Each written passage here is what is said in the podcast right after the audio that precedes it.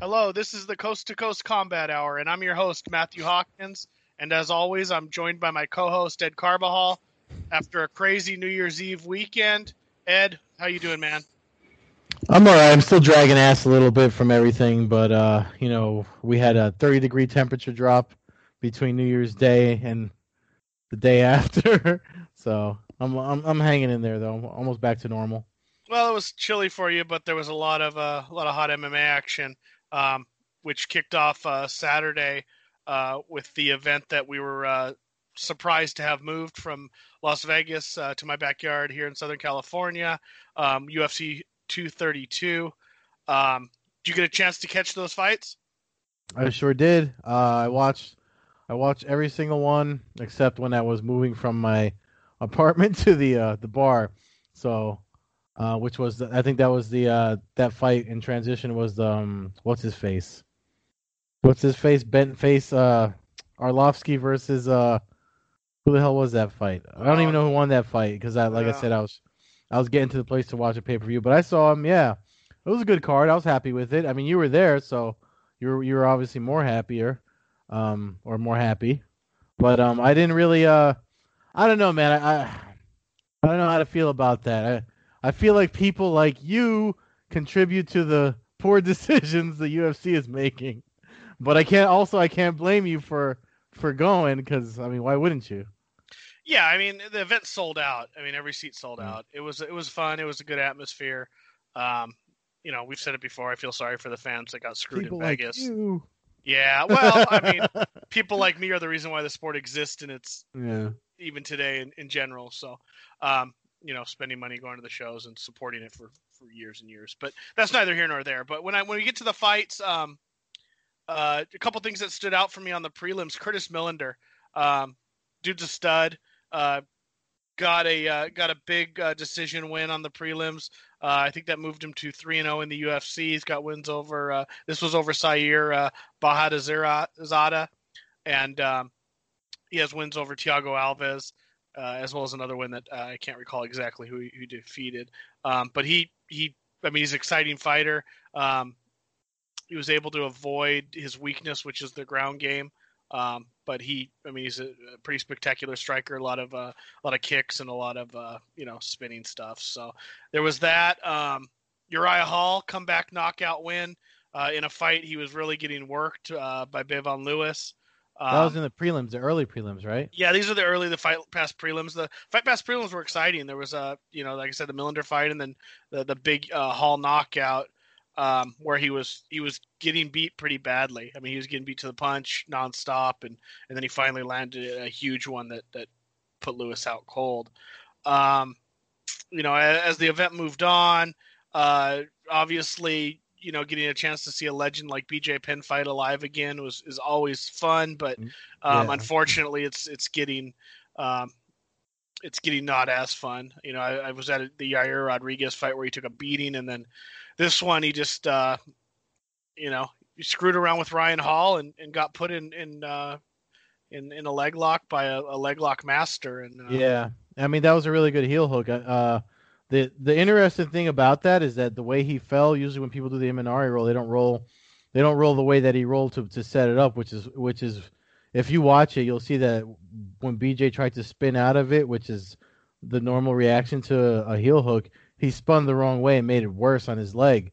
Um, there's actually a really good breakdown. One of my training partners actually just published it today. Uh, it's a YouTube channel, Rolling with Simon, and, and him and uh, and uh, one of the one of the big leg lockers in my academy are in the video. But um, yeah, it's a really uh, that was really unfortunate for BJ Penn. But like you said, I feel like it's time for him to to like. I mean, you don't got to do anything else, dude. Yeah, I mean, I think it's I think it's probably getting to the point now where he just wants to end on a win. And uh, you know, I thought Ryan Hall was the guy he could beat. Um, I, I, don't think he's. Uh, I don't think Penn athletically can hang with obviously the the strikers and the the bigger guys in the division. But for some reason, I thought this would be a fight he could win. I mean, and then he basically lost the only way he could lose the fight, in my opinion. I mean, I guess he could have lost the decision in some kind of close, boring back and forth stand up. But uh, I just I I don't know. I, I athletically, it's he's obviously declined physically, but it seems to me like mentally and the and the the fight IQ. You know, I I don't ever like to question BJ Penn, but just seems to me that to lose to a guy the only way he could beat you is uh is doesn't look good. And and like you said it might be time to, to finally hang it up. I mean it was probably time to hang it up five years ago but i think he just keeps looking for one final final win and and it just doesn't come. Um, yeah it's a young man's game man. I mean you gotta and i mean uh, i'm gonna contradict myself later in the show but it's mostly a young man's game so.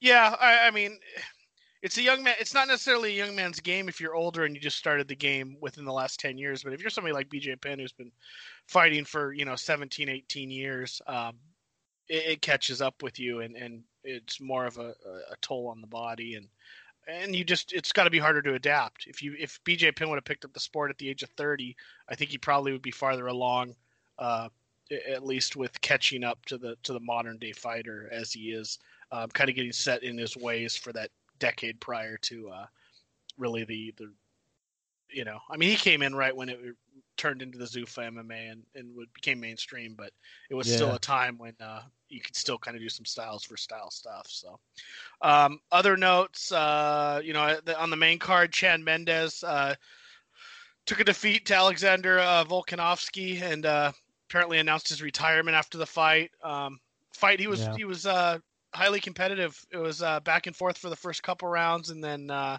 Mendes basically just gassed out and, and, ended up getting getting knocked out. Um, it was actually got knocked out at the very end of the second round. Yeah, I mean that's kind of how I saw it going. Uh, I was one of the few people that picked Volkanovski to win. I mean, I know Mendes is uh, you know an alpha male guy, and they all have they're all known for their athleticism and, and wrestling and pressure and all that, but you know, uh, like we just talked about with BJ Penn, that's one of those things. Like the the the sport the sport of MMA, I think probably evolves faster than any other sport. And if you don't uh, if you don't update your game, you know, you're just not going to. Uh, what you've been doing is not always going to work the, for your whole career. Well, yeah, the guys learn how to avoid the finish that you used to be able to get, and then it comes down to your gas tank. And Mendes is a is a uh, you know strong buff dude out there. So obviously his his you know he's not known necessarily. He used to go the distance a lot in the WEC and was known for being a boring fighter, a boring wrestler. Um, he's tried he's kind of adapted his game and become more exciting. But with the becoming more exciting, um, he seems to just use more energy and and that catches up with him um, in the end. Uh, uh, fight. You know, I my my picks were terrible for all weekend. Um, but they were well. I know, mean, yeah, it was it's uh, you and me both because obviously a lot of the picks that you made. I mean, there's so many upsets um, with all the events that we watch. I mean, a lot of them. If you if you look at them all together, there was a lot of upsets. Yeah, I mean, I don't, I don't think it was an upset. I picked Condit. I thought he had one more win in him, and that turned out to be an absolute, uh, absolutely wrong. Uh, Michael Chiesa uh, put on a tremendous uh, performance. Um, finished with a brutal key lock um, submission I hadn't really seen in a while. I mean, I don't know. You probably know. Obviously, you know it better than I do. But um, yeah. Oh, it was kind of a one armed one armed Kimura, and uh, yeah, I, I I can't recall ever seeing one before. To be honest with you. Yeah, I mean, I've seen him in. I've seen him in like if you watch like a lot of the the like uh, grappling matches, like Naga and stuff like that. I've seen him there, and uh, you can actually do it both ways. You can do you can do it with the hammerlock this way, and the way that you saw it on on on that fight that night, um, I've actually hit this one myself a lot. It's it's a cool one because a lot of people don't see it coming. You know, you think you, the guy. A lot of times, the guy getting it done doesn't think that it, they're in anything until the, you know it's too late. But um, yeah, I mean that's one of those things. It's an old school move too. It's one of those things that's like it's so old school that it's new again. Is it more common with the gi, or or is it either way? It's either way, especially this one, the one the one that I like to hit. The gi doesn't matter. The only thing a gi does is add for friction and stuff. But uh, like the one that I hit like this, I know the important detail is to is to wrap the pinky so that the the fist stays down like this. But the other way, the other way works too, especially if you're trying to drag away the way uh, Condit was. You know, he was trying to drag his butt out, and um, but I guess Chiesa has been grappling a lot yeah, I mean he's he's got you know he's got wins over Iakenta, and I mean he's he's a damn good fighter. He just, uh, I think we kind of forgot about him when Kevin Lee choked him out in that Yeah. slightly controversial thing. And I actually those- had, I actually thought I thought he was going to win by a submission, but a choke, not that. So that that was definitely surprising. yeah, that was like, like I said, that was one where I kind of thought my brain was telling me Chiesa, but my heart was telling me Condit, and I, I just thought Condit had one more in him. Uh, Chiesa coming up an extra weight class, but um, hell, that might be the best thing that that works out for him. Um, I don't know if he's ever going to be a world title uh, contender per se, but um, he's obviously proven that he can he can put on a good fight at, at a couple different weight classes. Um, I'm going to skip the co-main event because that was the highlight, and I'm going to jump to the main event. Um, at least for me, uh, maybe not for the whole No. MMA world, but for I me. I agree with you. I agree with you Um, 100. so, percent so jump into the main event. Jon Jones uh, against Alexander Gustafsson. Um, I, I don't want to come off as a hater because I'm not a huge fan of Jon Jones. Um, he's one of the greatest fighters that's ever fought. Obviously, these uh, drug issues um, is something that kind of uh, spoils a little bit for me. I'm not a huge person that's against all the PEDs use as long as it's even across the board. But when there's rules, um, I kind of definitely uh, bothers me when when somebody you know can't can't keep up with uh, at least the current rules that they're fighting under and and uh, you know I've always said only the idiots get get tested positive. Everybody else is smart enough to figure out how to get around it. But with that said, um, put on a good performance, defeated Alexander Gustafsson in the in the third round a five round title fight. Um, like I said, I he he's he does everything really good, but he doesn't do anything that really makes me want to. I don't get super excited watching him fight. There's just other. I don't know what it is. I. It's just maybe it's just that he grinds guys down. It's that kick to the knee. You know, it's it's solid everything, but I, I don't. I don't know. There's just you know when I watch somebody like show. uh, Maybe it's just the excitement's not there just because he dominates so much. I, I don't know. Like I said, I don't want to be a hater, but um. he's- No, you're, not the first person I've heard say that. I've heard people say he's just I I, I don't like his fight because he's too good, which I mean it, it- to me it doesn't make any sense. But the only thing that if I had to if my own personal view of it was like I I honestly thought that uh it would have been as challenging as the first time they fought.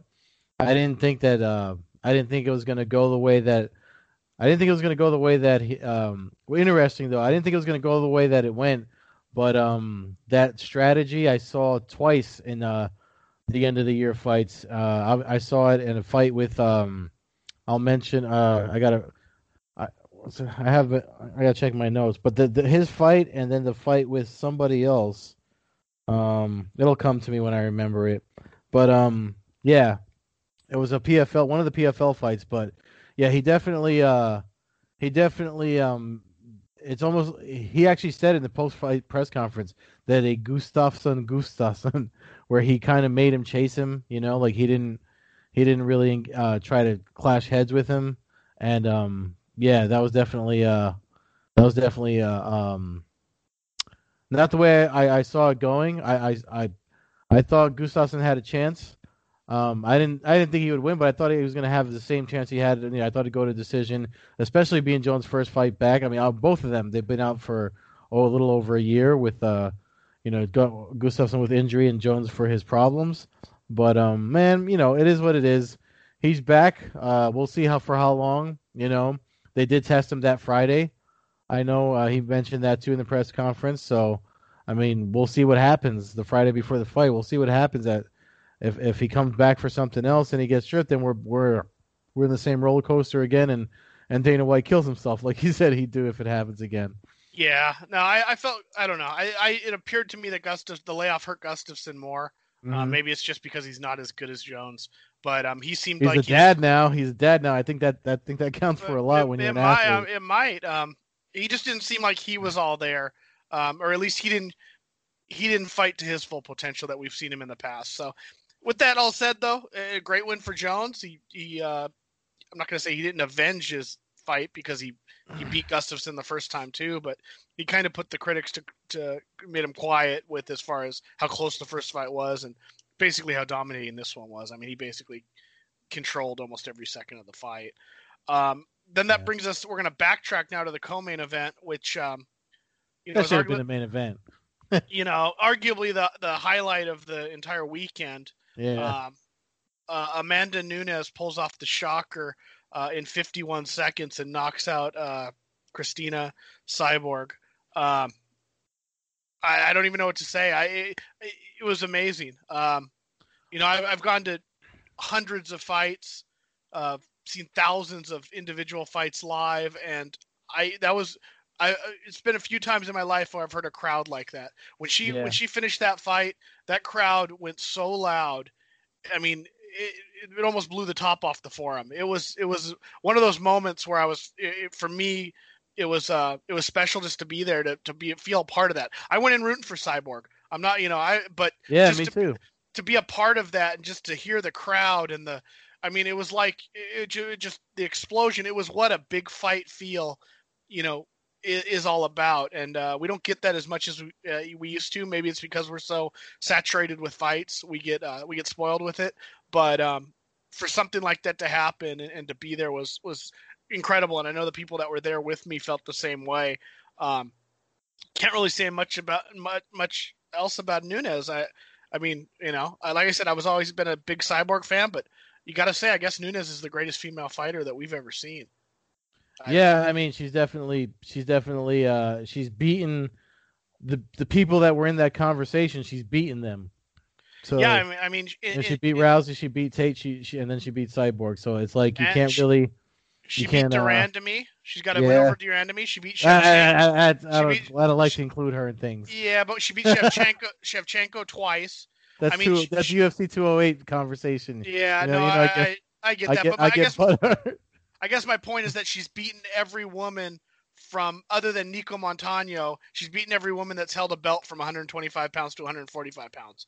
She's yeah, undefeated against every one of them. So, uh, you know, uh, you know, I I don't think Holly Holm deserves a title fight, but it feels like that that's the only fight that's left that um, unless you're going to give Cyborg an immediate rematch. And personally, I think it would be time to do uh, Megan Anderson uh, Cyborg, uh, since that was a fight that's kind of been talked about for a couple years now and then um, I guess do Nunes and and uh, and and Holm.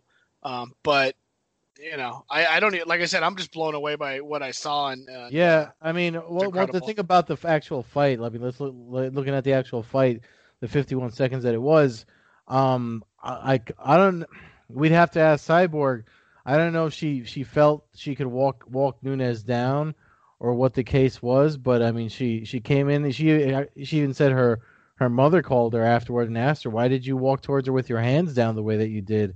You know, because she got clipped a lot. And but then when she when she realized that those punches were doing damage, she kept going for those desperation takedowns, and um, it was just over for her from from then on. But um, I I don't know if it's because she took her lightly, or or maybe uh you know maybe winning so long, you know you forget what it feels like when you're in danger. Who who knows? But um, yeah, I mean, I know she wants an immediate rematch. I I don't know if that's the way to go because the, the win was such a there's no so clear cut. Um, maybe like you said, maybe her and, and Megan Anderson would be a good fight. I'm trying to think. Uh, I'm actually skeptical that the featherweight division sticks around because uh, you know the bantamweight one is the more popular, longer standing women's one. Featherweight division seem to have troubles coming in like you mentioned de Randamie and I mentioned 208. I mean, it could be just me being me and, and you know with, with with associating that division with Barclays in Brooklyn, but um, I, I, I wouldn't be surprised if they try to dissolve that division. I mean, well, who do they have uh, there uh, that that hasn't already changed weight classes? Well, there's not many, and and yeah. to, to a couple of your points, for me, I saw the fight basically Cyborg coming after her more aggressive than she probably should have been um, and getting hit really hard. And I think her initial reaction was, "I need to get that back. I just got blasted.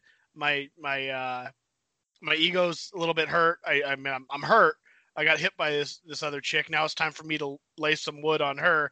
Yeah. And she tried to come back with it, and every time she tried to come back, she was just a little bit late and kept getting hit. And it just by the time it would just it was just too much. I think the first time she got injured was probably really the end of the story um, mm-hmm. because she lost her uh, she lost any kind of strategical uh, way of going about it. I mean, you know, I see people on on Twitter, a couple of her boxing people she boxes with, mentioning that she needed to be in there jabbing, using her size, and so a yeah. rematch a rematch could be completely different. I mean, she but was. there was uh, definitely an, an odd. There was definitely an odd. uh I, I mean, like if you look at her fight with when she fought Holly Holm, who was who was a, a really well a good striker. She fought she fought her smarter than she fought Nunes. It just seemed weird to me. She she just it just seemed. I don't like I said I don't want to. She'd have to say it if it was overconfidence or whatever it was. But there was definitely something that I was just like, you're not you're not being smart here. And uh, by the time she realized it, it was definitely too late. yeah, no, I mean, I, I, I can't disagree. I mean, obviously, she fought Holm totally different. um, Yeah. and fought her smart. I just, I think once she got hit really hard, I think it changed everything. I think it went to I got to get that back instead of I've got five rounds to get that back. I need to get that back right now. And when I she went to go get that back, she got hit again. And and I mean, I think just think that's how it went down. I think it would be a little bit different in the second fight. At least I would I would assume so. Um, I, I would, uh, barring her being just uh, lost at all. I don't I don't see why she would go in there and, and go into a, another prison fight fight. But um, you know, but and then, then your other point was uh, the division. I think it comes down to what Cyborg does. Honestly, um, I don't know what Nunes' plan is. Uh, I think she's good, probably going to either division, depending on what the UFC decides. It's Cyborg's last. She has one more fight under her contract. If she decides to play the contract out and and jump ship to somewhere like Bellator, um, then I think the weight class is pretty much gone. If Cyborg hangs around for another three or four years, um, and, and they can still filter in a few fights here and there, um, then I, I think it changes it. But if Cyborg, I think it kind of goes with Cyborg. Because at any point Nunes can really go back down to 135 if she wants. Cyborg could get her 145 belt back. I think. I mean, you know, obviously we got a couple contenders in there, but I, I think it's fair to say that uh, Cyborg and Nunes are, are, the the class of at least women's MMA uh, above 100, 115 pounds. Let's say, you know, considering Nunes has beat Shevchenko twice. Um, so that wrapped up UFC. Like I said, just a wild, entertaining card. Um, and then that took us to uh, what did that take us to Sunday night, uh, which was uh, the 30th here in uh, the West Coast, and then early morning uh, New Year's Eve for you, and that's when uh, Rizin um, had their event, which ended up finally uh, a a late announcement earlier last week to announce the event would be shown on FITE TV. Um, the Mayweather Tenshin fight would not be shown in North America and Japan. Um, obviously, that didn't stop people from watching it. yeah. Um, but um, a couple notes. I you know I pulled the what the 10 to about 7:30 a.m. So about a nine hours of of fighting. Um, yeah. That's you know, that's long. That's that's like a that's like too much fights. yeah, it, you know the intermission. The at you know at 4:30 in the morning, an hour and 45 intermission was uh I know. Uh, was painful. Jo- uh, the Johnny Case and uh, what was that guy? Johnny Case that he won. He beat um, what's his name's uh protege. Um, uh, Yachi. Yachi Yeah, Johnny yeah. Case was a good fight. Um, you know, Yachi's kind of been one of the faces of Rizin. Um, he main evented. Uh, I don't know if it was their last event. It might have been two events ago. Um, one of their smaller events, but he main evented. He actually lost to uh, one of Vanderlei's proteges. But um, yeah, Johnny Case looked good. Uh, um, couple other guys of note. Justin Scoggins lost uh, by a, by a crazy leg scissor choke. I don't know if you saw that or not, but it was like uh, it wasn't a triangle. It was he modified the triangle into a leg scissor and uh, and they then call it it's called a TP choke. TP choke. I see Yeah. Tapology has it listed as a scissor choke, but I'll uh, obviously go with uh, go with the expert uh, in you. Um, that's interesting. I I mean I've seen head scissor chokes, actual real head scissor chokes, uh, usually in a couple of women's MMA fag- fights. Um, Kim Yeah, Couture. were they there? Were they laying down or was he like? They- no, he was like in his guard. He was in a triangle. yeah, He had him in a Yeah, yeah. triangle, and then he and then he went. He, you know, instead of having the make forming the triangle, he put his legs straight up in the air. Yeah. Took his hands, wrapped them behind his legs, and then his pulled down. legs. Yeah, Uh, yeah. And uh, so TP choke, I guess, is more the uh, the actual term for it. So that, that's uh, that's cool to But there's know. there's like ten there's like ten names for for a lot of moves. yeah, so- absolutely. I mean, yeah, Kimura, Americana, Yeah. key lock, yeah, Hammerlock. Hammerlock. um, Gabby Garcia got a win. Uh, she's the free. Oh, she's there. Not really gonna say much else. yeah. Um, Yuri about, Pro uh, Crack, Crack uh, beat Brandon Halsey. Halsey took the fight late notice. Uh, looked good early, and then um, and then was TKO'd. But obviously, the fight that everybody has been still talking about is uh um Horiguchi and Caldwell. I mean that that one was like uh that one seemed like it was going to go. Uh, from what I saw, it looked like it was going to go Caldwell's way until Horiguchi just caught him sleeping with that with with head position. Yeah, well, I mean, I think it was one of those cases where we saw a little bit the difference between it. We saw the difference between a cage and a ring for sure. Yeah. Um, couple times Caldwell had uh, Horiguchi up against the ropes on the ground, and Horiguchi was able to basically get out of it by not not necessarily escape, but somewhat of escape, being able to get out of the the ring or having a break or or whatever the the, the reason where it was. So that was that was an issue. Um, the uh, Caldwell looked good, and then he got looked like he got tired.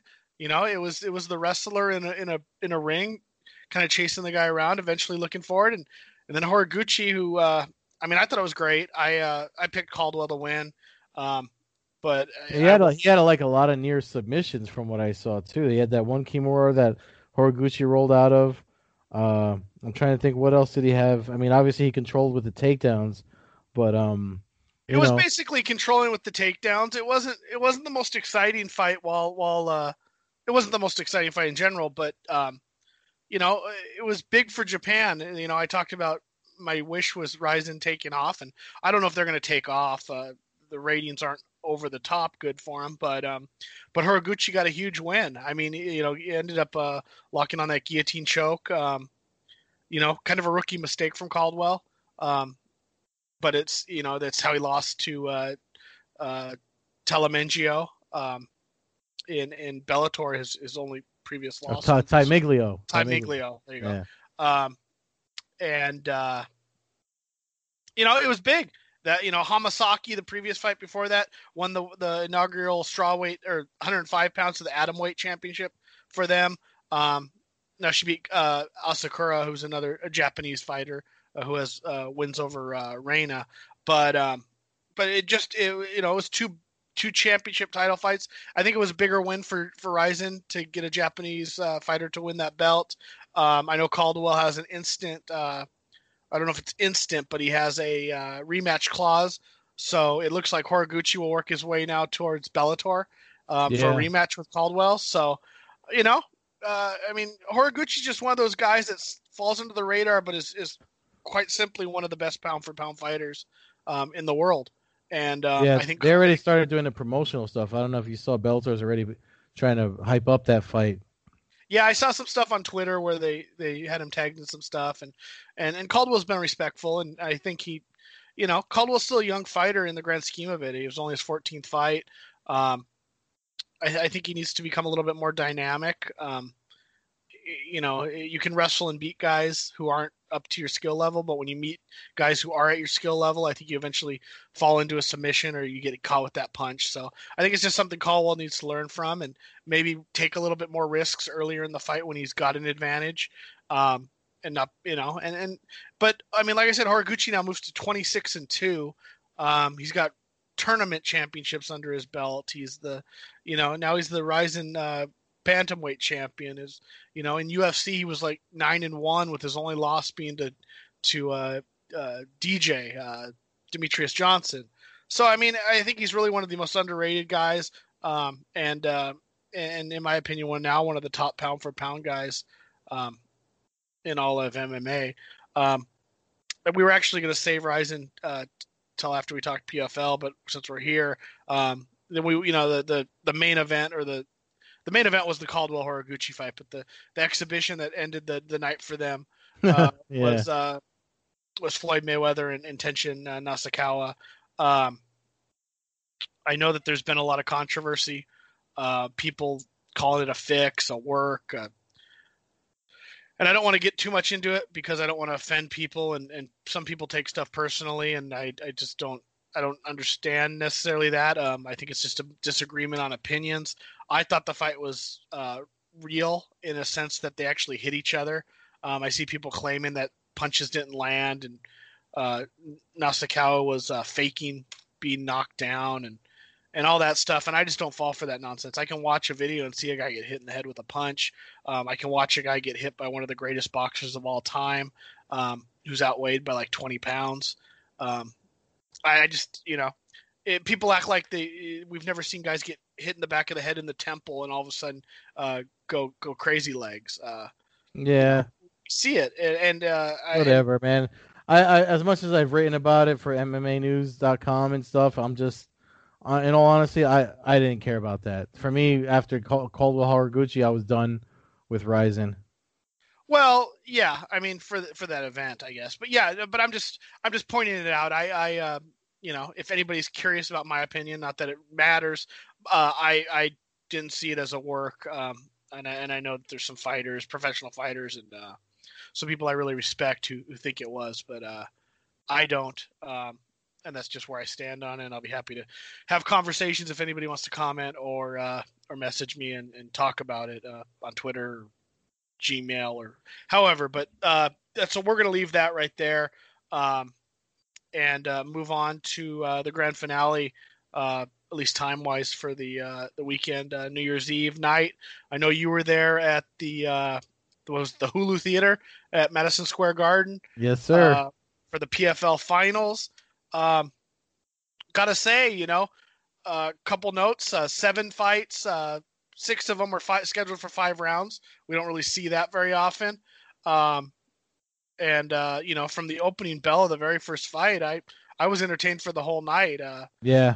You know. Um, yeah, it was hard fight... to. Uh, it was hard to. Um, you know, I was there covering the event for for uh, Front Proof Media, so it was actually hard to. Uh, I was I was trying to do something in between. Usually, there's a lull between like because if you followed professional fight leagues uh, season format, there's usually a lull between the the Facebook watch fights and then the the the broadcast card. But uh, this the whole thing was broadcast on NBC Sports and Facebook Watch. Um, they actually just put out a press release today. Uh, they had like five million total viewers if you if, tallying up uh, international broadcasts, the NBC Sports broadcast, and Facebook Watch. So a lot of people watched it, which is good for them. Um, and uh, their you know 2019 season. But um, yeah, it was uh, the pacing. Um, I'm actually I have it playing in the background because uh, uh, I knew we were going to do this, so I have the event playing in the background. That's what I keep looking at when we're talking. But um, one of the um, the pacing seems to match what, what was there when I was there at the event. They uh they let media in early and, and people were packing the house early. Um, I know they're, they're, they're, they had given a lot of tickets away early in the week if you showed up to weigh-ins and stuff. They were doing ticket giveaways. They did a lot of stuff for vets and stuff like that. Um, the energy in New York City, I got to say, was uh, it was nothing like ever from the events I've covered in New York. There was just this really positive vibe from all the fighters, all the fans. Um, everybody was really into it. I, I obviously because New Year's Eve had something to do with it, but like even the fighters before they fought, they were already talking about coming back for uh, 2019 season, and and all of them, even after after the fights, just expressed how happy they were treated with the the league format and how how much they like it and the fairness of it. And there's no politics and all that stuff. So I mean, with all that going on, obviously the the the the fights were like you said that they um, there was a couple of ones that dragged the you know that went to decision or whatever, but um, um, Lewis Taylor obviously made it known he wanted to get out of there early that night, and he he opened up the card with his uh, knockout over Abus Magomedov. There was like ten Magomedovs on this card. there was ten Magomedovs. Yeah. kind of seemed like, but um, yeah, Louis Taylor devastating uh, knockout, uh, 33 seconds in. Um, you know, one of the you know the thing that this uh, this promotion allowed was was cool to see some older fighters who uh, put in their time, but not necessarily ever gotten really the chance at, at or fell short at other times for uh, when they had a chance to really make a name for themselves. So to see a guy like Louis Taylor, who uh, I believe is 38 or 39 years old, 39, um, 39 get a uh, get a check that uh, you know is going to really you know uh, potentially change the the way his family's able to live is is a pretty pretty damn cool thing. Um, you know, and, and perhaps something that's way too far uh, overdue uh, for the sport. Um, you know, it it, uh, it shows that if there if PFL is able to do this, uh, you know, perhaps uh, without naming promotions, sometime maybe there's some other promotions that are uh, holding back on the uh, on the paychecks. Uh, yeah, yeah, man. Um, yeah. you know, uh, uh, Kayla Harrison uh, wasn't a tournament fight, not a championship fight. Um, two-time, I believe, Olympic gold medalist. Yeah. Um, returned to the cage, uh, coming in two and zero. Uh, just totally manhandled her opponent. Uh, Yeah, she um she's got contagious energy. I mean, say what you will about the the opponent she's getting, but she's so she's a thousand percent invested into MMA. And in that fight, um, I don't know if you guys saw the uh, I uploaded on the on the Blogboard Jungle YouTube channel the the media scrum that we did uh, oh, after her open workout, which she taught a judo class and pulled the kids in out and everything. It was pretty cool. Um, but she um she uh, said that she wants to she actually said she never really cared like for her for she doesn't want to be known as a judo player she wants to be she wants to be on the level of a cris cyborg or amanda nunes she actually trains with amanda nunes and she said that um she wanted to uh she wanted to try to get the ko or tko uh, on new year's eve and you could tell she tried doing that because arm bars and stuff were the uh charneski was giving those up the whole time she was mounted but you could tell harrison wasn't wasn't trying to do that right away obviously she still went for submission, but she's so hard on herself. Even after the fight, she was just like, "Man, I, I really wanted a knockout or a TKO." So I, I, I think she's uh, I mean, I'm, I'm on board the Kayla Harrison hype train. I, I think she's definitely going to uh, start impressing us in in uh, 2019 season when they had the division for her. well, let me ask you a question um, because you've seen her fight live and you've been to the weigh-ins and and stuff like that. Um, just to be frank, there's not a really a division 155. There is internationally, um, but, But, they're ma- they're Pro Fight League's making one. I understand that they're making it, but it's not. uh, I mean, uh, we can say that, but you can, can you name three fighters that fight at 155 pounds in the world? No, I I mean, mean, that's that's my point. I'm not trying to put you on the spot there. I'm just pointing out. I guess my point is, having seen her fight live, uh, pre and post weight cut, is she can she make 145 pounds? She she said she could. Yeah, uh, somebody asked her that at the post fight press conference, which I'm actually uh, gonna upload at when we're done doing this. I'll upload it to the YouTube channel as well. But um, she said she would cut there if she had to. But um, you know, uh, the one of the things is you know PFL is trying to be different than everybody else out there, so that's why they're introducing a women's 155 pound division because they wanna they wanna try to they want to try to not so much answer the weight cutting problems that have been out or so prominent in 2018, but they just want to put the option out there and hopefully other people will f- either a follow suit or maybe come on board if they don't like where they're at. You know what I mean? And uh, with that being said, they they they're probably they're going to have about the same size roster in 2019, but they did hint at changing the weight classes for that roster. So, which should be either interesting or better, or we'll see what they come up with. Uh, the 2019 season is going to start in May, so um, yeah, like you said, I, I don't know any 155ers, but I'm sure there's a lot of featherweights that wouldn't mind keeping an extra 10 pounds on. Yeah, uh, I get. I don't blame PFL for doing it. I guess kind of a cynical view of it, and it's just cynical, but not uh, not to blame PFL. Like I said, would be that they're basically just setting up a tournament for her to win, become the champion, and and use her to promote the, the organization, which is fine. Don't don't. I mean, it's fine. I just don't think you're going to find anybody. Um, uh, You don't uh, think Gabi Garcia could make 155? No, I don't think she can make 195. Um, you know, but um, but with that, you know, I but with all that said, now if I'm somebody like Cyborg and I've got one more fight left on my UFC contract, now she gets paid good money, so maybe the the, the million dollars doesn't jump at her. But you know, if you finish out your UFC contract and they're they're screwing around with you on your negotiations, maybe you sign with PFL for the rest of the year and and and enter that tournament. I you know that that I don't know, uh, and obviously that would that would make it interesting. I just feel like. Um, I mean, I guess it doesn't matter what she cuts to 145. The bottom line is there's not a lot of available 145 pound women, the outside of Bellator and the UFC. Clearly, since the UFC doesn't really have any, um, so I I mean, it, it just it's kind of a, a, a no man's land or no woman's land weight class. But I don't blame, like I said, I don't blame PFL for taking advantage of having a um, charismatic um, person that they can market the hell out of. Uh, whether it's 45, 55, 65, 75 pound, whatever whatever weight class they ever decide to do or or, or end up doing or whatever. Um, I can't blame them for for going that route. Um, moving on then uh, to the other championship fights on the card. The fight that I kind of was probably looking to forward to the most. Um, I've always kind of been fascinated by Vinny Magalhaes. Uh, uh, yeah. from from his days from the Ultimate Fighter and, and M1 when he was the M1 champion and um, anybody who's really fought watched him fight kind of knows that uh, he's probably as dangerous as it can be uh, early in the fight, but as the fight wears on, um, he's another guy who's really bulky, big, strong guy, and it seems like that that eventually catches up to him, and his, his gas tank has always been always been an issue outside of about the you know middle of yeah. the second round. And uh, um, if, if, you see the, uh, I actually uploaded that interview with Sean O'Connell from the Open Workouts, where I spoke to him, um, and he he said that uh, he didn't, even though he didn't want to give away his game plan, he mentioned that he thought he thought that's where he could win, and obviously that's where where uh, he pulled off a win. The funny thing about Vinny Magalhaes, though, is for the um, and O'Connell commented on it too after the fight, is uh, for the guy that said he doesn't like leg locks and says they don't work, he kept going for them in that fight. I mean, I know it's because he kept getting put on, you know, knocked down.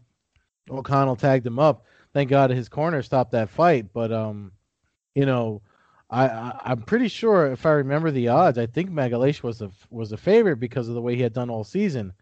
So um, I thought O'Connell was going to get his arm, you know, bent the other way, but uh, obviously, uh, you know, he that's not what happened. And uh, he, and not only did he retire, you know, I mean, did he get the million dollars in the belt, but he's retired, which is, uh, you know, the way you want to do it. Yeah, absolutely. I mean, he, another guy like uh, Louis Taylor, who uh, you know, uh, O'Connell fought in the UFC, had had a couple, uh, I think, fight of the nights, um, maybe knockout of the night uh, performances, but um, you know, I, I thought Vinny was, I thought, you know, I, I thought Vinny was going to win the fight. I thought he would grab him early on, and and basically it's what happened, but um, but uh, but O'Connell stayed composed and and um, and like you said, Vinny kept going for the leg locks early, and uh, yeah, well, that's know, the thing. He, he didn't really get grabby. O'Connell never really gave him the chance, which is which is pretty much what he hinted at when I talked to him. So watching the fight, uh, it was weird because it looked like they tried to, it looked like they tried to just throw hands against each other, and, and obviously that's that's O'Connell's world. I don't know why Magalhaes tried to to uh, play that game, but it looked like when he realized that he he he wanted to try to do uh, anything submission wise, you know, it was it was definitely too uh, too too late, too sweaty. You know, And he was he was really gassed. He took a lot of damage. Um, you know, but hey, um, it is what it is, man. That that was one of the one of the for me that was one of the two upsets of, the, of from that card of that night. Yeah, I mean, and it was it was a, fun fight because uh, obviously when you have a submission master, um, it, at any point, you know, I'm I found myself yelling at O'Connell, "Don't don't go into his guard." There was some times where he almost, you know, he did once. Oh yeah, uh, yeah. You know, but but he, you know, you're just kind of going, dude, you you win this fight. You could stand there and start, you know, dancing around, um, and and you're gonna win the fight. You don't yeah. have to do anything. You've already won on the cards. You could run around the ring for you know run circles and and you're gonna uh, you're gonna win the fight. So I when he would put himself in the chance of being in danger, I found myself actually yelling at the TV, um, rooting for him oh, yeah. to, to no, stay away. I mean, you know, when you when when you're sitting in media row, you got you have to kind of keep yourself calm. But even there's a couple of points where where uh, Magalhaes kind of got control of the one wet leg early in the fight, and uh, I actually thought he might have you know twisted up his leg a little bit in the attempt of getting the submission. But um, I mean he you know he trained with Jeremy Horn for uh for his uh jiu-jitsu and grappling and um you know it looked like it, it paid off uh obviously with the way he was able to avoid and then he you know later in the fight he played it smart. Every time they went down he did the right thing which a lot of times you find yourself when you're watching fights like and, and I, like I'll never get why guys jump in the guards of guys that are really really good submission guys. Like you know like if you're up and you're on top walk away. You know you're winning what you you you put him on his ass standing walk away from him and keep doing that like just wash rinse repeat like uh and that's what O'Connell did so I was really happy to see that he didn't he didn't really uh, as much as uh, you know I, I always kind of wanted a jiu-jitsu guy to win. I, I, I like seeing a, a, guy be smart like that too. Yeah, um, Yeah, I you know that's what I'm saying. He, ended up uh, ended up staying out of danger and, and getting the, the the corner stoppage win. I, um, I think Vinny should go. I think Vinny's a perfect guy for Rizin. Um, yeah. I, so I'd like to see maybe that go on. Um, uh, the light heavy, or I'm sorry, the heavyweight final. Philipe Lins uh, finished uh, Josh Copeland. Um, really in a just a one-sided beatdown. Um, poor poor Josh Copeland, man. I mean, he's such a nice guy. I, I, I felt bad watching him after talking to him. I put that video up on the YouTube channel too. I mean, he's got such a positive outlook, and he just wants to do like good things for folks and stuff. So to see him take the beating like that, but that's his fighting style, though. Actually, yeah. uh, somebody I forget who it was that was uh, in media row asked me. Uh, they're like, "Is he putting his is he putting his head forward to catch the punch with the hard part of his head?" And I was like, "Yeah." He was like, "Why is he doing that?" And I was like, "That's an old school you know you're hoping to hurt the guy's hand or make him break his hand or something, but you know it it doesn't look good on the when they're counting significant strikes and stuff. It's, it's kind of working against you. Yeah, yeah. No, I, um, perhaps the corner should have uh, should have thrown in the towel or, or stopped that fight around earlier. Um, when it became evident that he couldn't hold his hands up and his yeah. face was going to become his, his defense. Um, then then that put us to the main event um, where it was probably the uh, the upset of the night. You know, I would never bet against a double Magomed, but uh, Magomed, Magomed, Karimov um, finished uh, with a guillotine choke. Ray Cooper the third. Uh, Cooper kind of been the poster boy of this season of PFL. A uh, couple devastating finishes of uh, of Jake Shields, uh, but um, I don't want to. I don't want to say that the, you know, I think Cooper's a good fighter. I just think that we yeah. we we entered a world now where uh, uh, some of these Dagestani guys are just uh, damn grinders and, and have so many ways they can beat you. Yeah, um, well, well, that's the fight that I was going to say that that uh, I actually when I was watching it, it made me think of the Jones Gustafsson fight, and the thing that um that uh Magomed did was uh he didn't engage Cooper. You know, he didn't try to take him head on the way Shields did, and, and I forget the uh, oh, was it Zeffirino that he finished with the, I forget, uh, you know, he didn't he didn't I forget the guy, other guy he finished, but you know, uh, Cooper was charging everybody and, and taking him down and pounding him away, and uh, Magomed did. It looked like he just said to himself, "Let me not do that. Let me let me step back away from this guy and see what happens." And uh, and um, I mean, obviously he still got taken down and stuff, but uh, he played a looser, more looser, more relaxed game against him, and I thought I thought that was as I was watching the fight, I was like, wow, this is kind of what Jon Jones did to Gustafsson. You know, as far as the mentality and the behind the strategy uh, of fighting a guy like like Cooper. But uh, Cooper was one of those guys that was talking about uh, returning for 2019 season and even coming in at middleweight um, because he is a big dude, uh, muscle wise. Obviously, he's he's got a lot of mass for 170. Um, he but he had hinted at at coming coming back for heavier a lot of the guys wanted to come back um, just because they like the the professionalism of a league format, how there's no politics or anything, and it, it helps that they get their to bring in their own sponsors too. Yeah, exactly. I mean, I don't know exactly where he would go from here. Um, I think that's probably a good promotion for him. Um, he can come back now. He made the finals. Now he can come back and get a little redemption and, and try to uh, and try to get the championship. So um, yeah, I don't know, but overall, I thought the uh, I thought it was a uh, really fun weekend of fights. Um, like I said, a little bit of controversy uh, here and there, but um, for the most part, you know, it was great and uh, yeah. it, it, was fun. It was it's nice having that much action around New Year's. Um, hey, man, it, it, I think what the coolest thing for me as far as this podcast goes was that you got to go to an event on the West Coast, and I got to go to one here on the East Coast and cover it for uh, you know obviously I mean you you I know you went as a fan you bought tickets but I, and I got to, I got to cover the PFL thing but we still were were you know had boots on the ground at two events for for this podcast thing that we started last year coast to coast combat hour and it, was pretty cool that we can occupy both coasts and and and smash the fights together like this.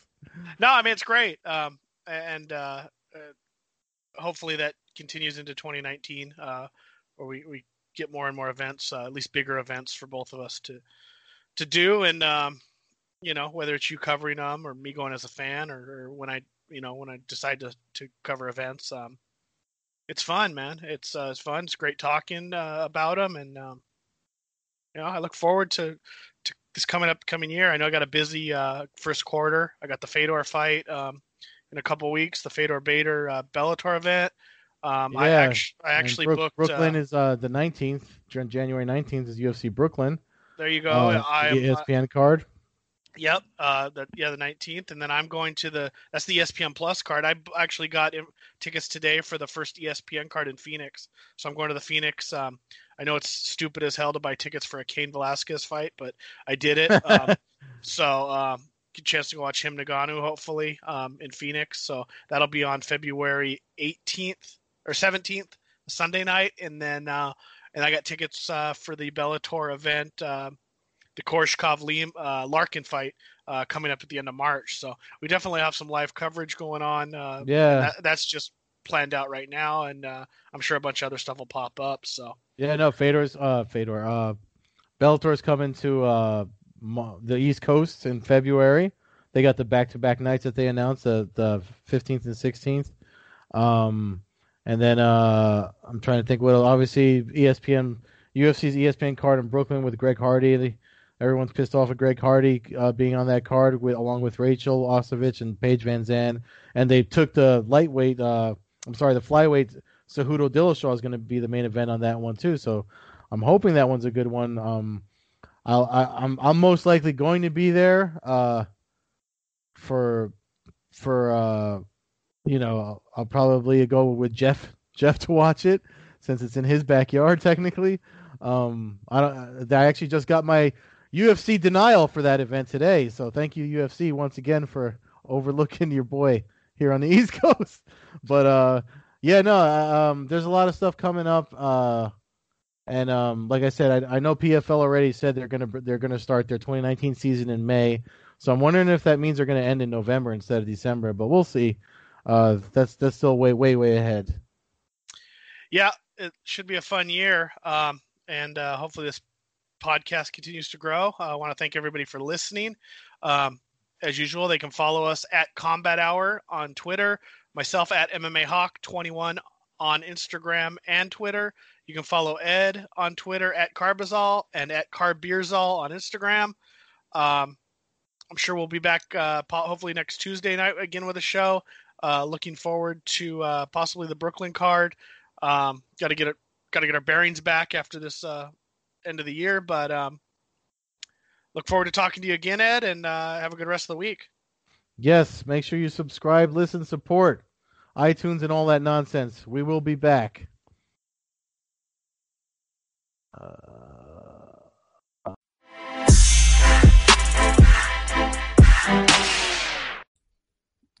Hey y'all, East Coast Ed here. If you'd like to support this podcast, you can be a monthly supporter for as little as 99 cents a month. This podcast will always be free, but if you help Matt and I out for future episodes, supporters will be shouted out on the show and large supporters will be randomly selected to do predictions for a big pay-per-view event in the future. So please click the support tab and enjoy the show.